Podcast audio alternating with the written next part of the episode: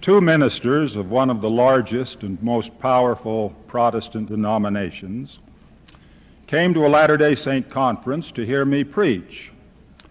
After the meeting, I had a private conversation with them in which I said they could each gain a testimony that Joseph Smith was the prophet through whom the Lord had restored the fullness of the gospel for our day and for our time.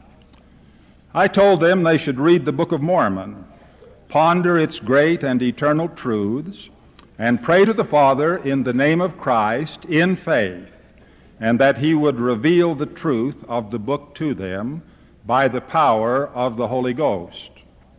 As every gospel scholar knows, the Book of Mormon proves that Joseph Smith was called of God to minister in the prophetic office and to restore the truths of salvation in plainness and perfection. The Book of Mormon is a volume of Holy Scripture comparable to the Bible. It contains a record of God's dealings with the ancient inhabitants of the Americas. It is another testament of Jesus Christ. It contains the fullness of the gospel meaning that it is a record of the Lord's dealings with a people who had the fullness of the gospel, and meaning also that, that in it is found a summary and a recitation of what all men must believe and do to gain an inheritance in the heavenly kingdom reserved for the saints. As the teachings and testimonies of Moses and Isaiah and Peter find place in the Bible, so the parallel preaching and the same spirit guided testimonies of Nephi and Alma and Moroni have come down to us in the Book of Mormon. This American witness of Christ was written upon gold plates which were delivered to Joseph Smith by an angelic ministrant. This ancient record was then translated by the gift and power of God and is now published to the world as the Book of Mormon. If this book is what it purports to be, if the original record was revealed by an holy angel, if the translation was made by the power of God and not of man, if Joseph Smith was entertaining angels, seeing visions, and receiving revelations, all of which is an established verity if the Book of Mormon is true, then the truth and divinity of the Book of Mormon proves the truth of this great latter day work in which we are engaged. All of this I explained to my two Protestant friends. One of them, a congenial and decent sort of fellow, said, somewhat casually, that he would read the Book of Mormon. The other minister, manifesting a bitter spirit, said, I won't read it. We have experts who have read the Book of Mormon, and I have read what our experts have to say about it. This account dramatizes one of our problems in presenting the message of the Book of Mormon to the world. There are sincere and devout people everywhere who have heard what other people say about this volume of Holy Writ, and so they do not read it themselves. Instead of drinking from that fountain from whence clear streams of living water flow, they prefer to go downstream and drink from the roily, muddy, poison filled streams of the world. The plain fact is that salvation itself is at stake in this matter. If the Book of Mormon is true, if it is a volume of Holy Scripture, if it contains the mind and will and voice of the Lord to all men, if it is a divine witness of the prophetic call of Joseph Smith, then to accept it and believe its doctrine is to be saved, and to reject it and walk contrary to its teachings is to be damned. Let this message be sounded in every ear with an angelic trump. Let it roll round the earth in resounding claps of never ending thunder. Let it be whispered in every heart by the still small voice. Those who believe the Book of Mormon and accept Joseph Smith as a prophet, thereby open the door to salvation. Those who reject the book outright or who simply fail to learn its message and believe its teachings never so much as begin to travel that course along the straight and narrow path that leads to eternal life. Shortly after my experience with these two ministers, two other ministers from the same denomination came to another of our conferences to hear me preach. And once again, after the meeting, I had a private discussion with them. My message was the same. Taking the Book of Mormon as their guide, they must read, ponder, and pray in order to obtain a witness from the Spirit as to the truth and divinity of this great latter day work. I told them of my prior experience with their two colleagues and how one of them had refused to read the Book of Mormon, saying that they had experts who had read the book and he had read what their experts had said. I then said, What is it going to take to get you gentlemen to read the Book of Mormon?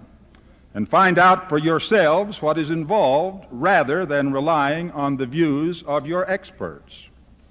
One of these ministers, holding my copy of the Book of Mormon in his hands, let the pages flip past his eyes in a matter of seconds.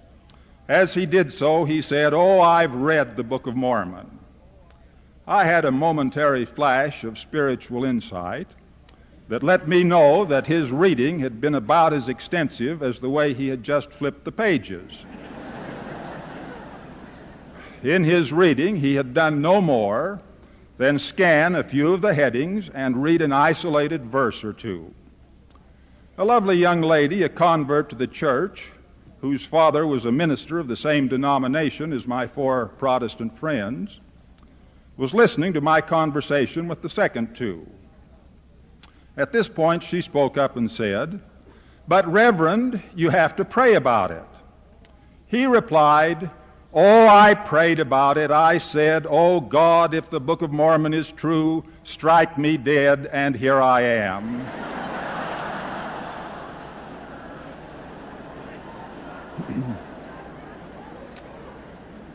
My unspoken impulse was to give this rejoinder. But, Reverend, you have to pray in faith.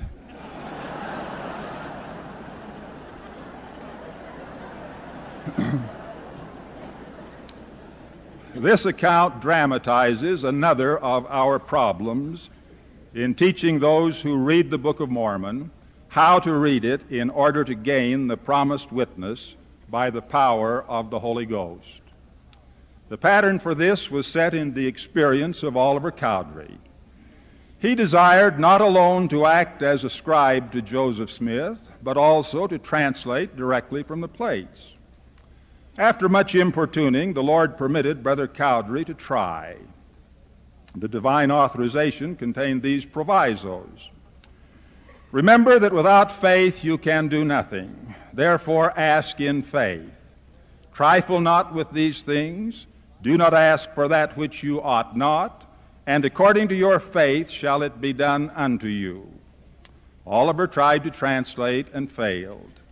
Then came the divine word Behold, you have not understood. You have supposed that I would give it unto you when you took no thought save it was to ask me. That is, he had not done all that in his power lay. He had expected the Lord to do it all merely because he asked.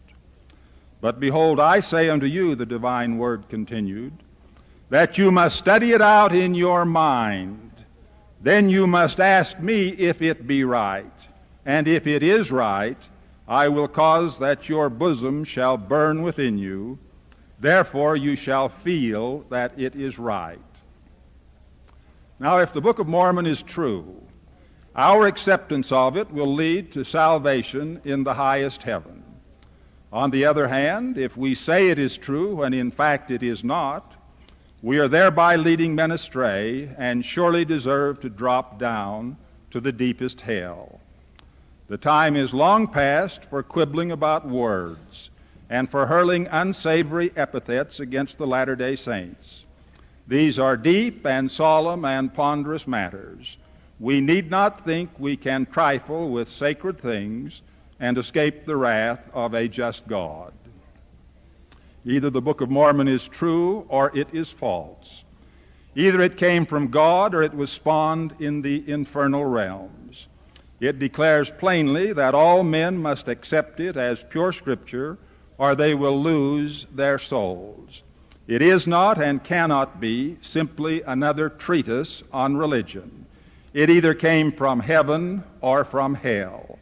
And it is time for all those who seek salvation to find out for themselves whether it is of the Lord or of Lucifer.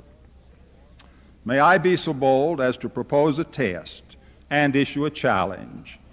It is hoped that all who take this test will have a knowledge of the Holy Bible, because the more people know about the Bible, the greater their appreciation will be of the Book of Mormon. Now, this test is for saint and sinner alike. It is for Jew and Gentile, for bond and free, for black and white, and for all of our Father's children. We have all been commanded to search the Scriptures, to treasure up the Lord's Word, to live by every word that proceedeth forth from the mouth of God. This then is the test. Let every person make a list of from 100 to 200 doctrinal subjects, making a conscious effort to cover the whole field of gospel knowledge. The number of subjects chosen will depend on personal inclination and upon how broad the spectrum will be under each subject. Then write each subject on a blank piece of paper. Divide the paper into two columns. At the top of one, write Book of Mormon, and at the top of the other, Bible.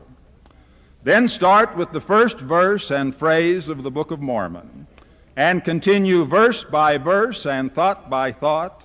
Put the substance of each verse under its proper heading. Find the same doctrine in the Old and New Testaments and place it in the parallel column. Ponder the truths you learn, and it will not be long before you know that Lehi and Jacob excelled Paul in teaching the atonement, that Alma's sermon on faith, on, on being born again, surpass anything in the Bible, that Nephi makes a better exposition of the scattering and gathering of Israel than do Isaiah, Jeremiah, and Ezekiel combined that Mormon's words about faith, hope, and charity have a clarity, a breadth, and a power of expression that even Paul did not attain, and so on and so on. There is another and simpler test that all who seek to know the truth might well take. It calls for us simply to read, ponder, and pray, all in the spirit of faith and with an open mind to keep ourselves alert to the issues at hand as we do read, ponder, and pray, we should ask ourselves 1,000 times could any man have written this book? And it is absolutely guaranteed that sometime between the first and the thousandth time this question is asked, every sincere and genuine truth seeker will come to know by the power of the Spirit that the Book of Mormon is true, that it is the mind and will and voice of the Lord to the whole world in our day. We ask then, What think ye of the Book of Mormon? Who can tell its wonder and worth? How many martyrs have suffered death in the flesh to bring it forth and to carry its saving message to a wicked world? We answer, it is a book, a holy book, a book of sacred, saving Scripture. It is a voice from the dust, a voice that whispers low out of the earth, telling of a fallen people who sank into an endless oblivion because they forsook their God.